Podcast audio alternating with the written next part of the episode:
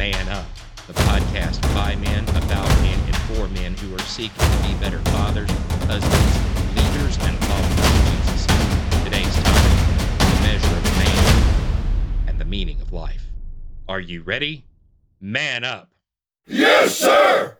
Welcome, welcome, my friends. I am your host, Jared Bollman, and this is Man Up, your podcast for those who want to be fathers, husbands, leaders, and better disciples of Jesus.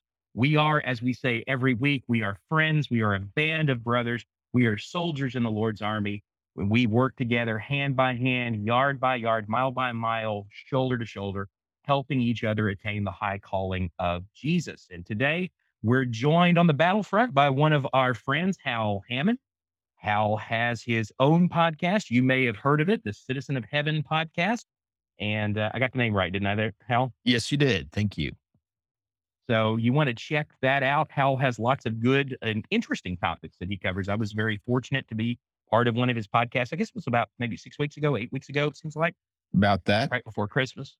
And so you definitely want to check that out. These kinds of spiritual encouragement are rare, few and far between. And so when I find one, I like to put it out there. And Hal has been gracious enough to join us today. And today we are topping, talking about, topping about, hey, I need to edit that out. Today we are talking about what makes a man and what's really the meaning of our life. Now, Hal, you and I are both kind of nerds. We both kind of have our sci-fi geek. I think we talked about that in a recent episode. We, uh, I, I know I've earned my geek credentials.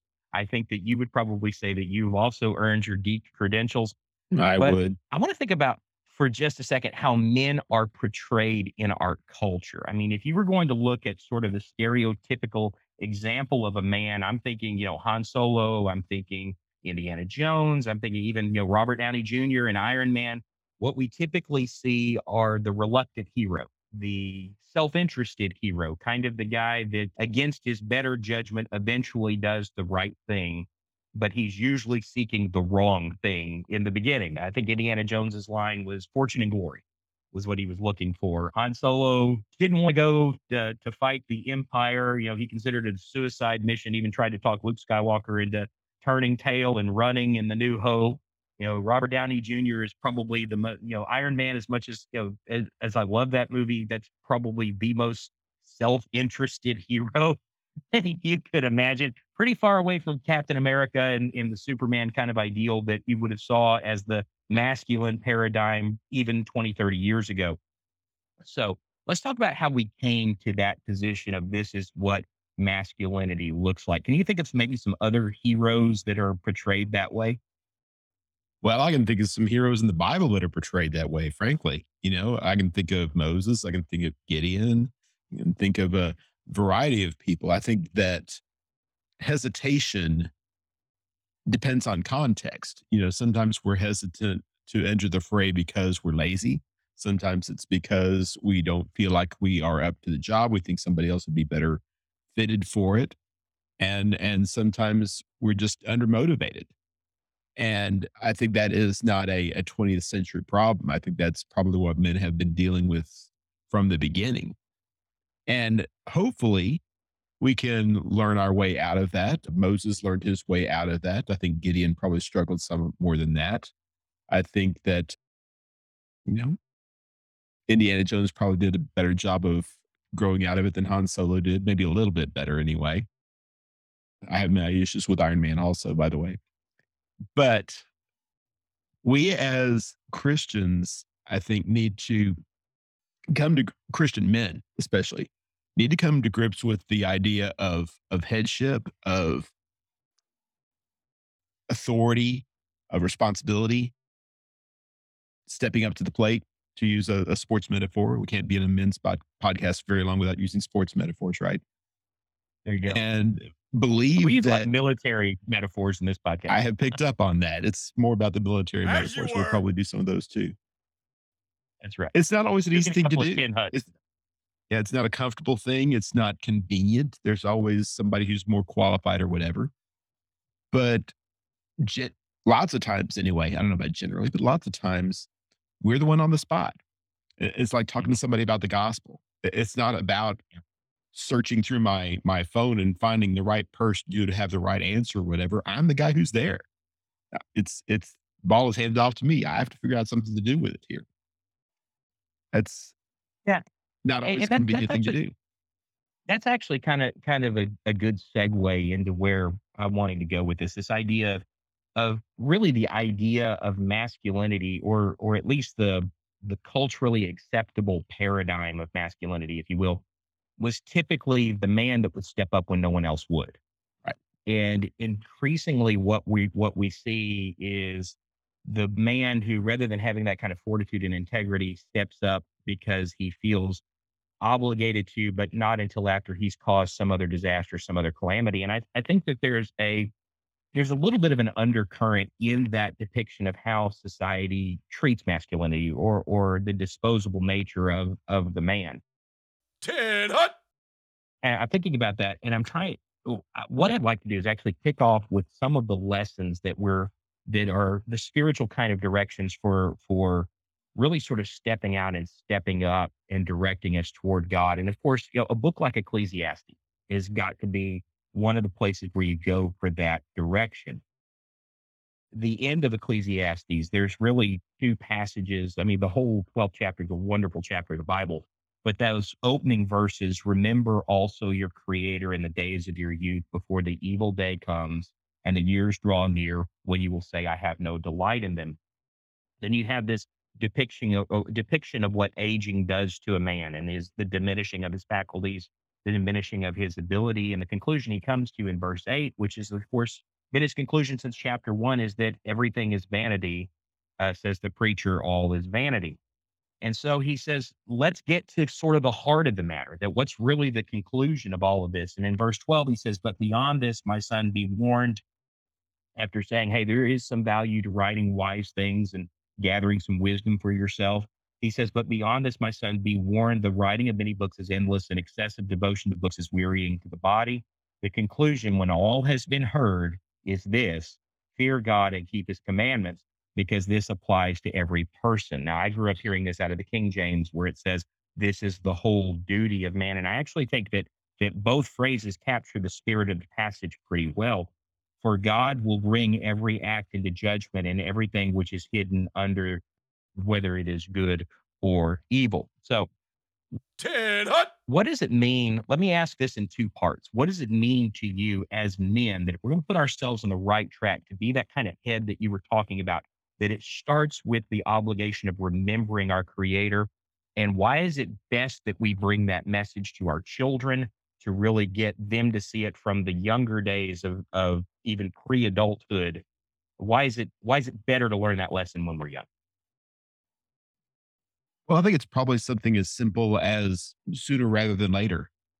You know it's mm-hmm. when you're young you have time on your hands you have opportunity to fail to learn from your mistakes. If you're trying to figure out how to be a man in your mid 40s you're you're kind of setting yourself up for failure in a situation like that. a good example, and I still feel like I'm learning to be a man in my business. well, but you started at an earlier age. I know a little bit about your yeah. your background, and and you started out like I did. You know, we weren't necessarily perfect by any means, but you, you're on the right track at least. You're you're pointing in the right direction. And we're trying to. It's like the 16 year old behind the wheel of a car. You know, he's not the greatest driver in the world, but hopefully, at least, he has some concept of which pedal is which, and and how to turn the steering wheel and things of that nature when you start young trying to build good habits, you can slow down the rate of building the bad habits. You may get some bad habits anyway, but you at least set yourself up for a little bit of success, considerably more than someone who doesn't set his foot on the road at all. So as life gets more complicated, as we enter into family stage and work stage, career stage, etc., there are always going to be opportunities to reinforce the bad habits. And if you can set yourself up at an early stage, remembering your creator, then you can instead set up paradigms where you can reinforce the good habits, which is considerably harder, but you can do it. And you don't wind up looking back at your life like Solomon does. You know, lots of uh, cynical people typically call themselves realistic. You know, I don't know whether you would call Solomon a realistic person or a cynical person, but he's looking at a life that he has in large measure wasted. he could have done a whole lot better than he did. And he's hoping that his uh, children are going to do better. If Rehoboam, what we know of Rehoboam is any indication that that, you know, that was probably uh, wish that did not come true. But at any rate, if you can be a young person pointing in the right direction, you know, and I try to tell people in their teens and such when when they're they have an opportunity to talk to somebody about the gospel. They didn't have the right words, or they didn't step up to the plate, or whatever it happens to be. When you're 16 years old, 18 years old, 21 years old, the mistakes that you make are learning experiences. And you have mm-hmm. opportunity to hone your craft. You have opportunity to learn more about what it means to be a man of God, a person of God. And that lesson, I don't know if it's easier necessarily to learn in your teens, in your youth, but I think it has a lot better chance of sticking because it's not as cluttered. Your mind is not as cluttered with all the negative stuff that the world has been trying to cram into your head for the last 40 years, 50 years, 60 years, or whatever. It's kind of like the principle of elasticity that when you're younger, you've kind of got the mental bandwidth to absorb, test, retry. Whereas when you're older, you may not see the criticality of the mistakes that you're making until they're full born. Sure. And and it, it, you know that fits really well with what Solomon said at the beginning of Proverbs when he called on his son to receive instruction and wise, learn wise behavior, learn about righteousness, justice, and equity. He talks about to give the the purpose of wisdom is to give prudence to the naive, to the youth, knowledge and discernment, and all of that's leading to verse seven where he says the fear of the Lord is the beginning of knowledge. Mm-hmm. And you put that beside what we just what you were just talking about about building habits and training in Ecclesiastes chapter 12 and and something that's been said on this program and other instances this idea of remember your creator is not the idea of mentally knowing who God is. It's to build the habits that build that relationship with God and and you do those by seeking God for wisdom.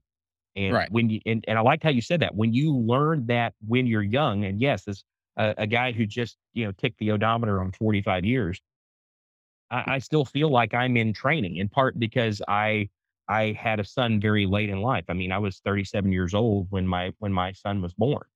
And so I still feel like in some ways I'm in training to be the kind of father and to be the kind of husband that I really need to be. But I fall back on those lessons that I learned about God in my youth for guidance on a daily basis. And without those lessons, and, and this really this is really kind of a man up moment here because it's easy to say, well, you know, we re- they really should learn about him in, in their youth.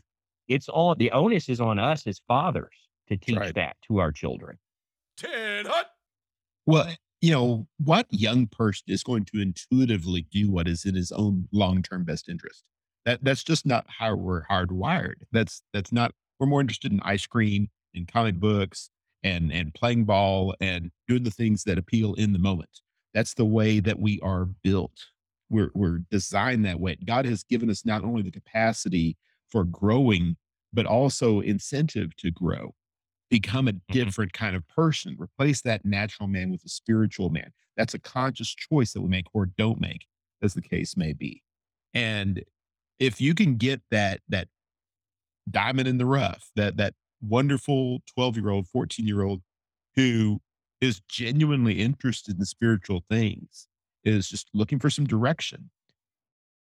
You know, what a great opportunity that is for a parent to to guide that process, to, to point them in the right direction. And by the way, it doesn't start when you're 12 or 14. It starts manifesting itself somewhat more when they get into that kind of age. But if before that, even all the way to the cradle, basically, a parent is setting the child up for for spiritual endeavors, getting them involved in, in Bible classes and telling stories. We're doing a parable study right now. And the parable study It's a that great study. and the the impetus behind this material that I wrote was the stories that I told to my children when they were little. They they always wanted to hear a story that Jesus told, and so I would plop down in the bed and and there's this woman who she had this na- nasty neighbor. He was always setting fire to her plants and throwing eggs at her mailbox and all these horrible things. And she went to the judge and said, "Judge, my my neighbor's being mean to me. You got to help me." He says, "I don't care about your neighbor. I don't care about you. I don't want to do this." and just kind of telling it on a on a four year old level, a six year old level, Mhm. and and getting them interested in spiritual things. They may not fully realize, probably don't fully realize that's what's going on. But Mhm. you know, as they become eight year olds, 10 year olds, 12 year olds, you start putting that in more of a context, helping them understand more about what it means to be prayerful, to be persistent in prayer, and realize that that God is teaching us these lessons, and dad is part of the solution to that. Mom is part of the solution to that. And by listening to mom and dad, we can have some reasonable confidence that we're in a path that is good in God's eyes too. And I may be a little fuzzy on what that means when I'm eight years old, 10 years old, or whatever, but I know it's a good thing. And it's certainly working for mom and dad. So Mhm. that's where I want to be going, I think. I think that's where I want to be Yeah. going. And, you know, they they turn 14, they turn 16, they turn 21. And and before too long, you got a functional Christian on your hands. You got somebody like my two girls who are in their early 20s now who are serving the Lord on their own and making decisions on their own and don't necessarily phone home to dad when they they have a, a crisis of faith or whatever. They they manage things on their own and make by and large very good decisions. That's an exciting time when you're a parent. Yeah, it, it's not a phase I've gotten to, but even the little victories for Will. I mean, he's going to be eight years old in a couple of weeks, and even the little spiritual victories for him, when you see him connecting some dots together that you know you didn't say, here's dot A, here's dot B, and here's how the line fits between them. You Oh, yeah. start to see him taking those lessons and connecting those dots. Then what you're seeing is is that's the essence what you just talked about there, taking those Bible stories and making them making them real to someone who's young. That that that's the essence of teaching them to remember their creator in the days of their youth. So let's fast forward to the end of the chapter. You know, the same passage concludes with that resolution that to fear God and keep his commandments is the whole duty of man, or this applies to every person. I like the idea because it fits with our topic. You know, in the pre-show, we talked about how it is that we're talking about the measure of a man. That that how do you measure a man of God? Well, one of the things is that he keeps God's commandments, but we see that he's not keeping God's commandments in a vacuum but rather he's keeping God's commandments because he has this kind of respect that we saw over in Proverbs 1 with learning God from the wisdom of God.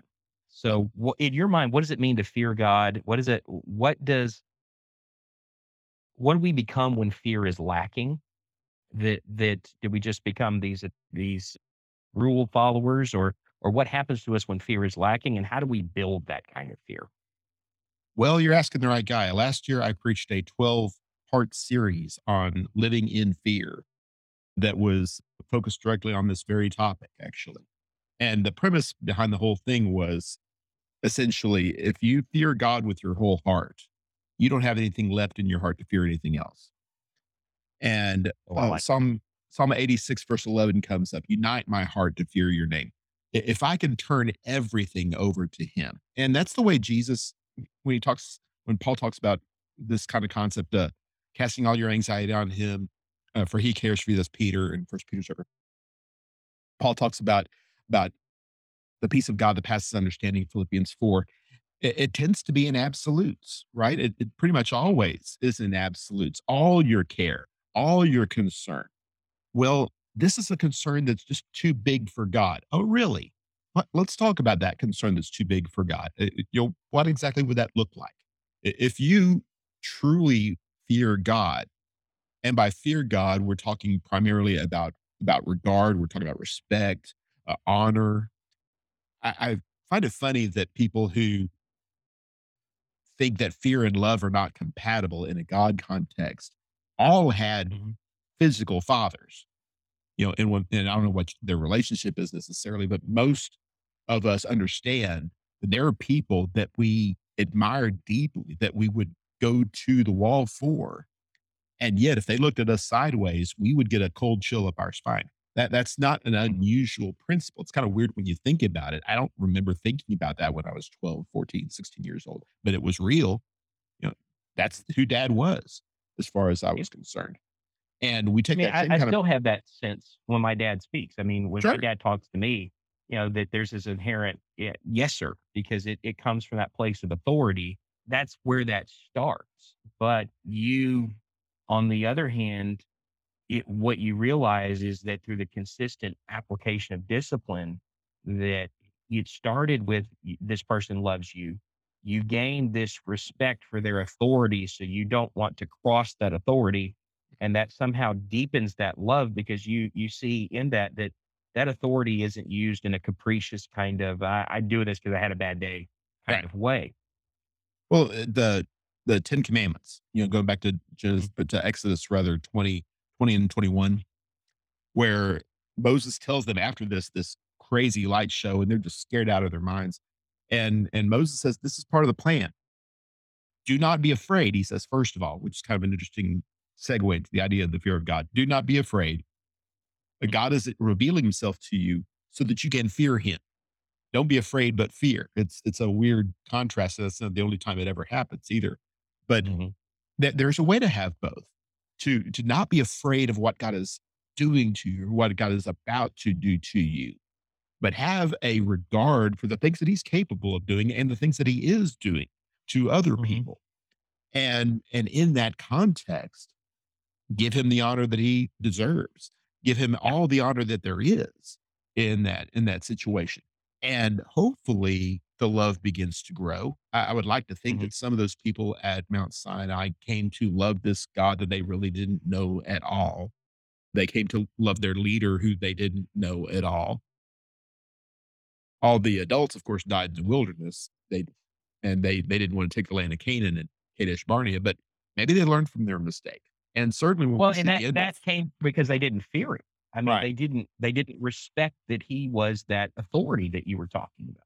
and you know by the end of the of the book of deuteronomy they are this is a blow to the nation how can we possibly go on go on without moses and to this day of course he's the in the in the top three i guess you would say of of israelite history that is a uh, that's a respect that is earned that is is sometimes taken for granted but we are blessed to have authority figures like that in the flesh that we can look Yeah. to and and hopefully the way it's supposed to work anyway because we learned to fear dad a long time before we learned to fear god if if we can take those lessons of authority that we learn in the home into our relationship with god we're setting ourselves up for a bigger relationship a greater fear one that ultimately is going to supersede the fear of our parents that's going to be mm-hmm. absolutely dominating our lives and if our parents are doing the right thing of course they rejoice in that that's what they want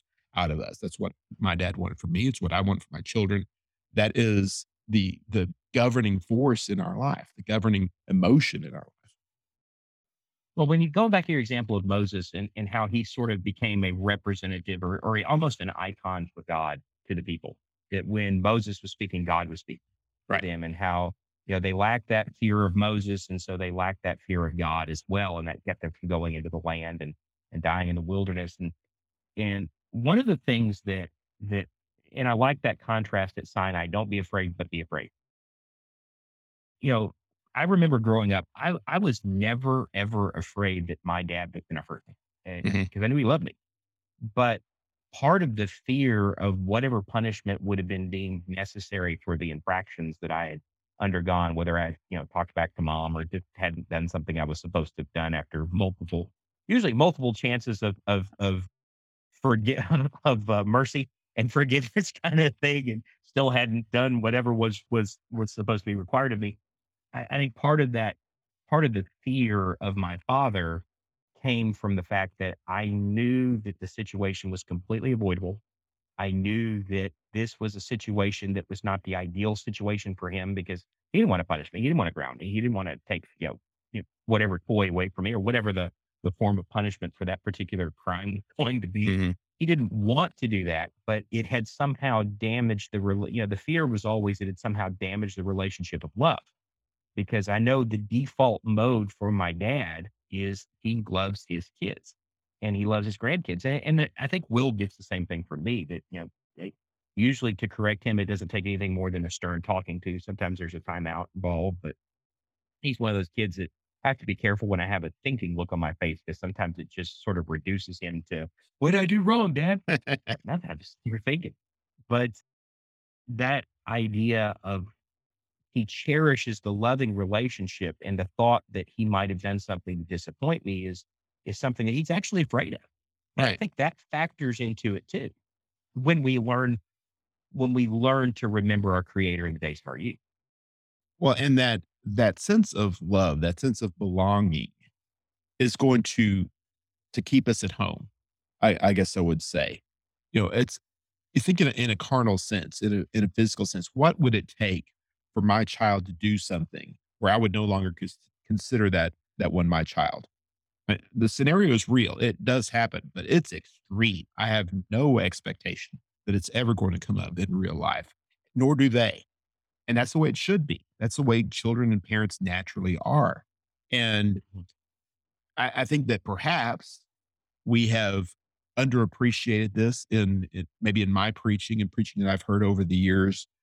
The the idea of the security of the saints. Uh, nobody's suggesting we can't fall from grace. Uh, clearly, people can and have and are falling from grace. There's no no question about that biblically or, or logically. At the same time, me living in some kind of perpetual state where I'm not quite sure where I stand with my father anymore.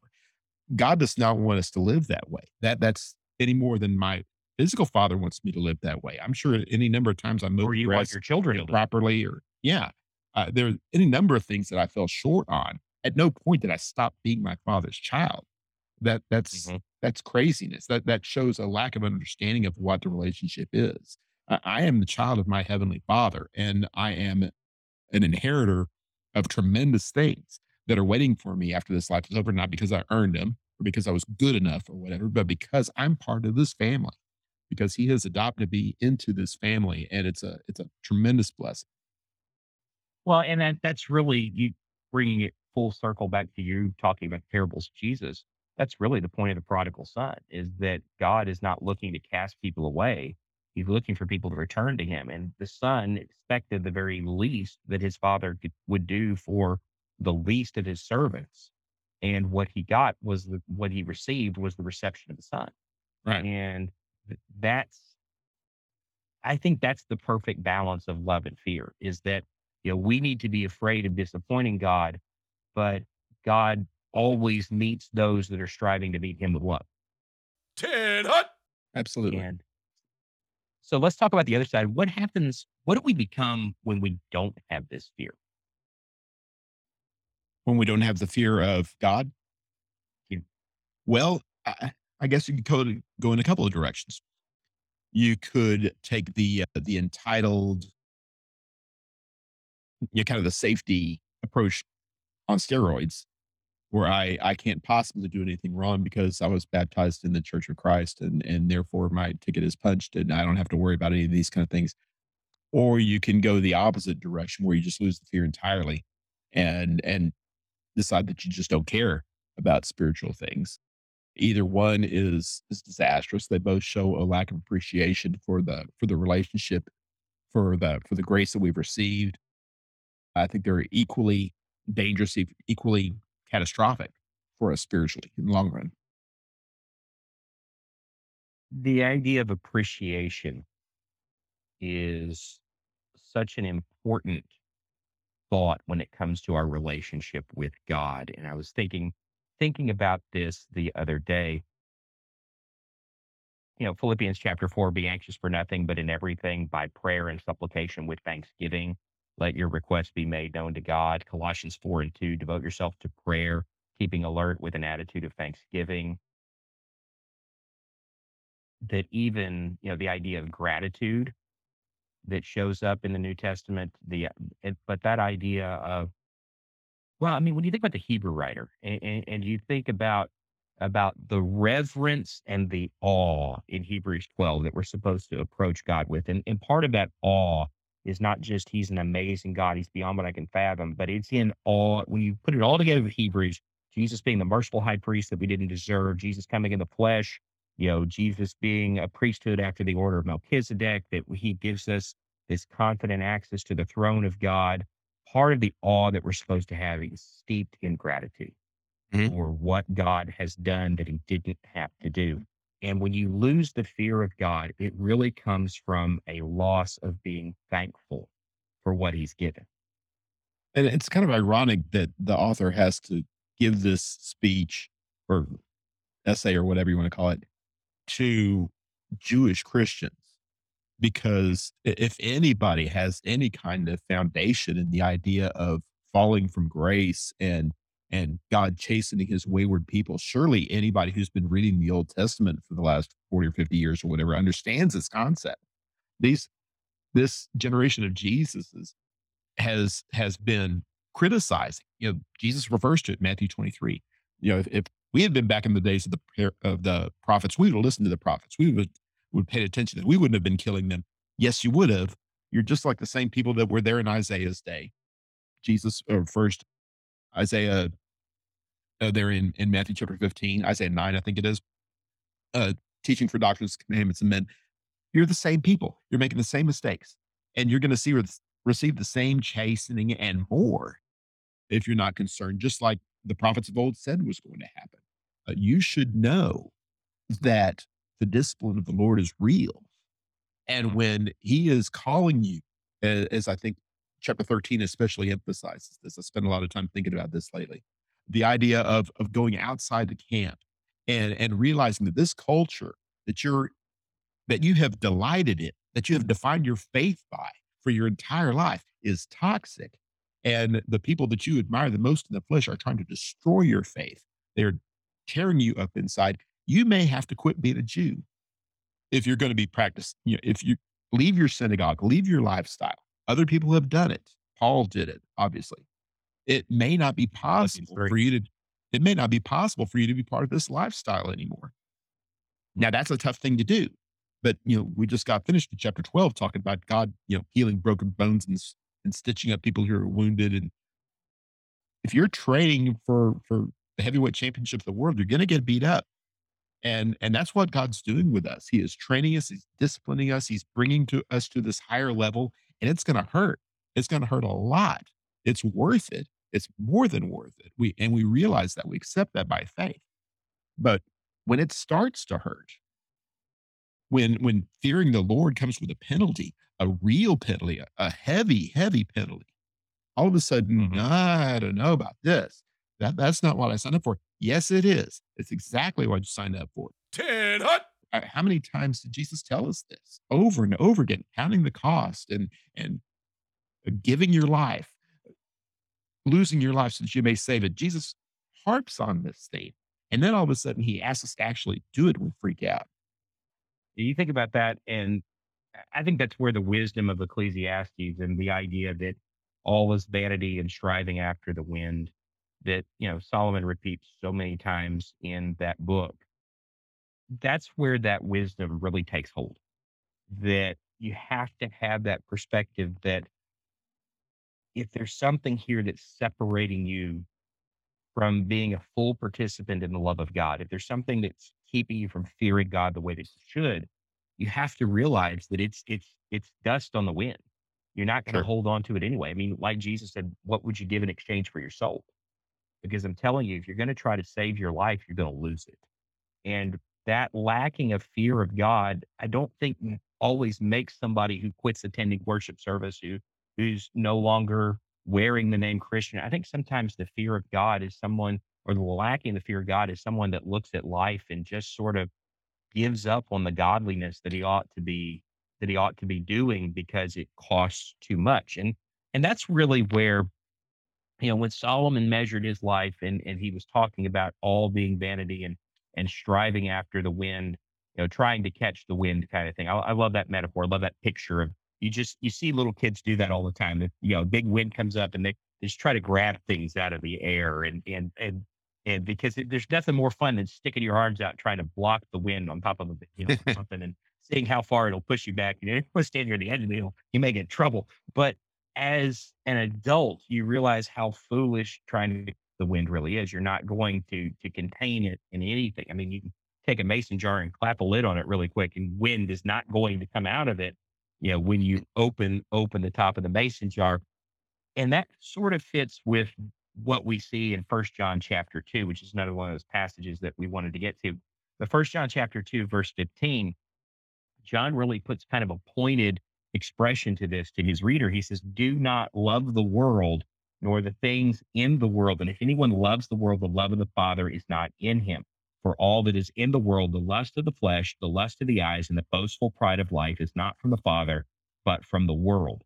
The world is passing away and also its lust, but the one who does the will of God lives forever.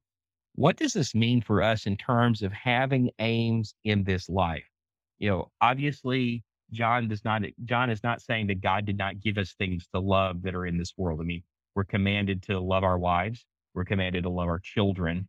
But then Jesus puts that in perspective and says, Whoever loves father or mother more than me cannot be my disciple. Sure. So, what is John saying here when he says, Do not love the world nor the things that are in it? Well, first of all, let me let me backtrack a little bit. I said Isaiah 9 and then Isaiah 29 before I, I that didn't sound right. So I wanted to make that brief correction there. But but first John is is fascinating. I went back and counted uh, a couple of years ago or so.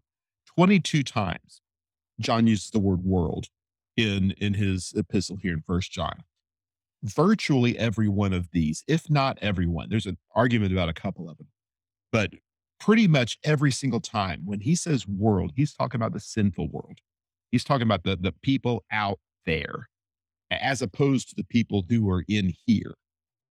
This epistle does a, a, a great job of contrasting the essentially the haves and the have-nots you know, you go back and uh, look at chapter uh, chapter one and verse uh, three that we have fellowship with the apostles. Verse uh, seven, we have fellowship with one another.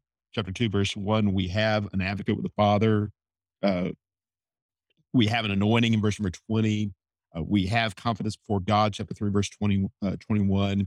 Uh, later on in chapter five, it talks about how we have eternal life in verse 13. We have the request which we've asked of him, in verse 15 But these this is what we have because we are children of God. We are on the inside. The world is on the outside.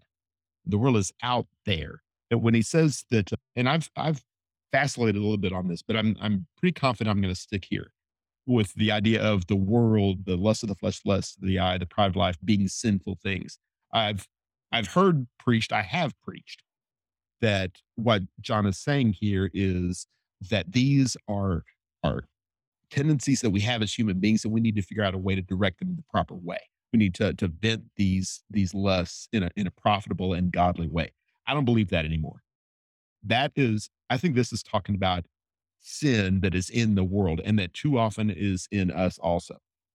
And the reason that we allow it in is because we love it. And, and that's what John says. He, he says, don't love those things. There are things that have an obvious appeal out there in the world of a, of a physical nature, not always bad, but, but lots of times it is. And when it becomes our God, when it becomes dominant in our vision, it becomes bad, whether it's money or power or whatever it is. Uh, When we love those things, they become our gods. They become our, our Right. focus. And if we are fearing God with our whole heart, then we can't be using part of that heart to honor the things that disgrace him, that are an affront to him. And that's what the Well, and that goes back to Psalm 85, which you were talking about earlier, Right. that the whole heart has to be united. Right. So we need to be using the the body that God gave us. We need to be using the mind that God gave us in in profitable ways. And the world is pulling us in these other directions. It's pulling us into valuing carnal kinds of things. And I think that's what the anointing is that John talks about in John uh, First John two twenty. We have been called out of these things. We have been appointed to something greater than this. It's beneath our dignity to live in that kind of a world. And and it starts with our value system. It starts with what we aspire to, who our who our leader is, who our object is, who our our model is. We have found a better way in Jesus. And now we need to go out there and act like we're living in a better way. Well, the, the anointing is an interesting thought, and I hadn't even thought about bringing that in. How the you know the anoint God anointed people when He was declaring something about them. When He declared David to be king, Right. that you know He had Samuel go and anoint them. That Elijah was supposed to anoint Elisha, and then he was supposed to go anoint some some a couple of kings before his Mhm. time and work on earth was done.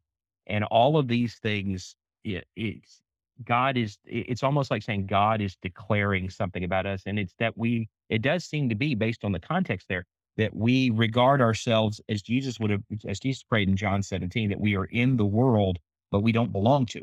Right. And the idea there of of moving away from from maybe taking things and using them in a useful way to realizing there's an inherent danger to loving the things of the world, I think is it is invoking of a maturing, and I think that's a cap- encapsulating what you were talking about Mhm. is is sort of a maturing of the process. You think about maybe uh, First Timothy six and ten, where he says the love of money is the root of all sorts of evil, and by longing for it, many have wandered away from the faith and pierced themselves with pierced themselves with many griefs. But flee from these things, you man of God, and pursue righteousness, godliness, faith, love, perseverance, and gentleness. Now, Paul has mentioned on many occasions in Scripture there are good uses for money, whether it's supporting preachers or benevolent work for their brethren. I mean, a, a big part of First and Second Corinthians is about collecting money to send to needy people, needy saints in Jerusalem. So, even though money is in the world, it's not inherently evil, but the love of it, this desire for more of it, when that becomes the focus of our attention, our life, that is a dangerous thing for a Christian to fall into because that it's not that love is what we're supposed to run away from. And so when we have this this lust of the eye, which I think is it is probably financial, the the lust of the flesh, I think inherently carries probably a a sexual connotation to it, not exclusively, but I think that that is certainly one of the connotations there. That this this idea of putting sex in the wrong the wrong phase of life or the wrong relationships in life. That the idea of taking something that God gave to be satisfying to the husband and the wife and bring them closer together and bond them together and making it just about pleasure and chasing pleasure, then you've you've missed the boat here and you've taken something that God gave for a purpose and you've taken a purpose out of it. Mm-hmm. And and while the flesh there, you know, sarx can mean anything associated with with the body, more often than not, it has that connotation of sexual sin with it. And then the other is the boastful pride of life or the arrogance of being alive. Right. And when you look at those things, you know, he uses these as examples of how the world separates us from God. And I think analytically, this is pretty easy, easy for us to grasp, but emotionally, it gets a little harder when you look at these lusts and realize, okay, as you said, these are around things. These are the love of things that, in the proper perspective, in the proper relationship, they're not inherently wrong things. Some of them are even can be good things Mhm. but they're not eh, when they become the focus Right. then no amount of energy expended there is going to make them into what god intended for them to be Right. so how do we go ahead What's it's the lust that's the problem. Avoid the lust. Get you know, flush yourself of the lust. And I love the incentive that's given to us in verse 17. The all, the world is passing away, and also its lust. The one who does the will of God lives forever. You have bargained away something that you could not keep anyway. Uh, on your on your best day, you could live to be a thousand years old, and you'll eventually give all of these things up. The lust of the flesh, eye, pride of life. These things will cease to appeal as long as soon as you leave the flesh you have accepted a calling an anointing that calls you to something that will not pass away. So regardless of how much discomfort or or unfairness or you know he gets to Mhm. do this and i don't get to do this how much of that we're putting up with for three score and 10 years what difference does any of that make? Because all of that stuff's going to die. The the anointing that we have received, the calling that we have received, the eternal life that John talks about in chapter five, that's ours, and, and it will be, our, be ours in full if we can just maintain this course. well and i think that's where part of the the warning about the boastful pride of life comes in Mhm. that you think about that you have that warning at the end of james 4 about about you know, boasting about what i'm going to do tomorrow is is is sin and the idea there is and and this is something you know how i sort of worry about when i see you know christians posting about you know how you know how much their gains are going to be this year on the stock market or or this or that and you know we could be the rich fool and we could be rather than using our opportunities to direct people to the kingdom we could be directing people toward you know the latest get rich quick scheme on this side of eternity and, and completely miss that boat because we're not preparing for the inevitable end of our life And that boasting of life comes from this ingrained in us that every morning is followed by a sunset and every sunset is followed by a sunrise. Mhm. That eventually you're going to get to the point, and you mentioned the three score and 10 from the 90th Psalm, Moses' words there, that we're going to get to a point where there's going to be a sunrise that's not followed by a sunset or vice versa. I Mhm. mean, every one of us has that inevitable appointment if we're not here when the Lord returns. And Yeah. And going back to the the young people that you were talking about the, at the beginning, this is a, especially a problem for young people because they have every reason to believe that that's going to be the case, and so they Mhm. engage in high risk activity and they they eat donuts three meals a day and, and all these kind of things, living like there's going to be no tomorrow because they know there's going to be a tomorrow, and Right. you know one time out of a million there's not and they'll take those odds. And maybe you know we could argue about how bad that is from a physical standpoint. You know, kids being kids, but you know, you're you talk about turning 45. I turned 55 last year, and so by any more color to your hair reasonable than I do. by any reasonable estimation, there are more days behind me than there are in front of me, and and that starts turning the lights people on. live to be 90, Bubba. yeah, you, you start you start thinking that maybe I need to take these things seriously. Death is real. Mhm. Uh, death is is maybe not imminent necessarily, but it could be imminent. You don't know, A- and, you you realize serious things need to be taken seriously. Yes. Yes. And, and I think that that's the problem with that pride of life that serious things don't get taken seriously because we're boasting about what tomorrow Mhm. is. And I, I- I don't know if, did you know Luther Bolenbarker? No, know the name. Okay. He was a, a gospel preacher, spent most of his time. He was, he was also a Marine. He spent most of the time preaching, I think, around the Houston area. At least that's where I knew him from. Mhm. Um, good man. I preached many, Luther and I at two different times had served the same congregation as an evangelist. And so he and I probably did 20 funerals together over because he was the guy that they wanted to come and speak because he knew them best. And then they wanted me to preach the funeral part of it. So, so Luke and I did probably, that's, that's what people call him, Luke, 20 some odd funerals together. I remember every funeral, Luther would say this I want you to remember the old will die, but the young may die. And you have to start preparing that lesson that you talked about. You know, it seems like a one in a million dice roll, but but if you've watched biblically speaking at all, you know I talk about probability and evidences a lot. Mm-hmm. Eventually, you're not going to come up with a winning roll if you keep rolling the dice the way that you're rolling them. And that's eh, part of that that boastful pride of life is not preparing for the inevitable end while the time to prepare for it is still there because I'm young, because I'm too busy, because I don't have the the the free time or the mental bandwidth or I've got, you know, kids have baseball practice and and you know we'll we'll get to serving God when they're a little older. You're you're squandering not only your time, but you're squandering their time to know Absolutely. All right, my friends, I have to break it right there. I know, right in the middle of the discussion, it's just not fair. But Hal and I had a whole lot more discussion to come, and it will show up next Tuesday as a special Tuesday edition of Man Up. Be watching for that, along with our regular Friday edition. And I know you're excited about this. I know you're looking forward to it because we are all trying to attain the high calling of Jesus. So until I talk to you again, have a good day. God bless and man up.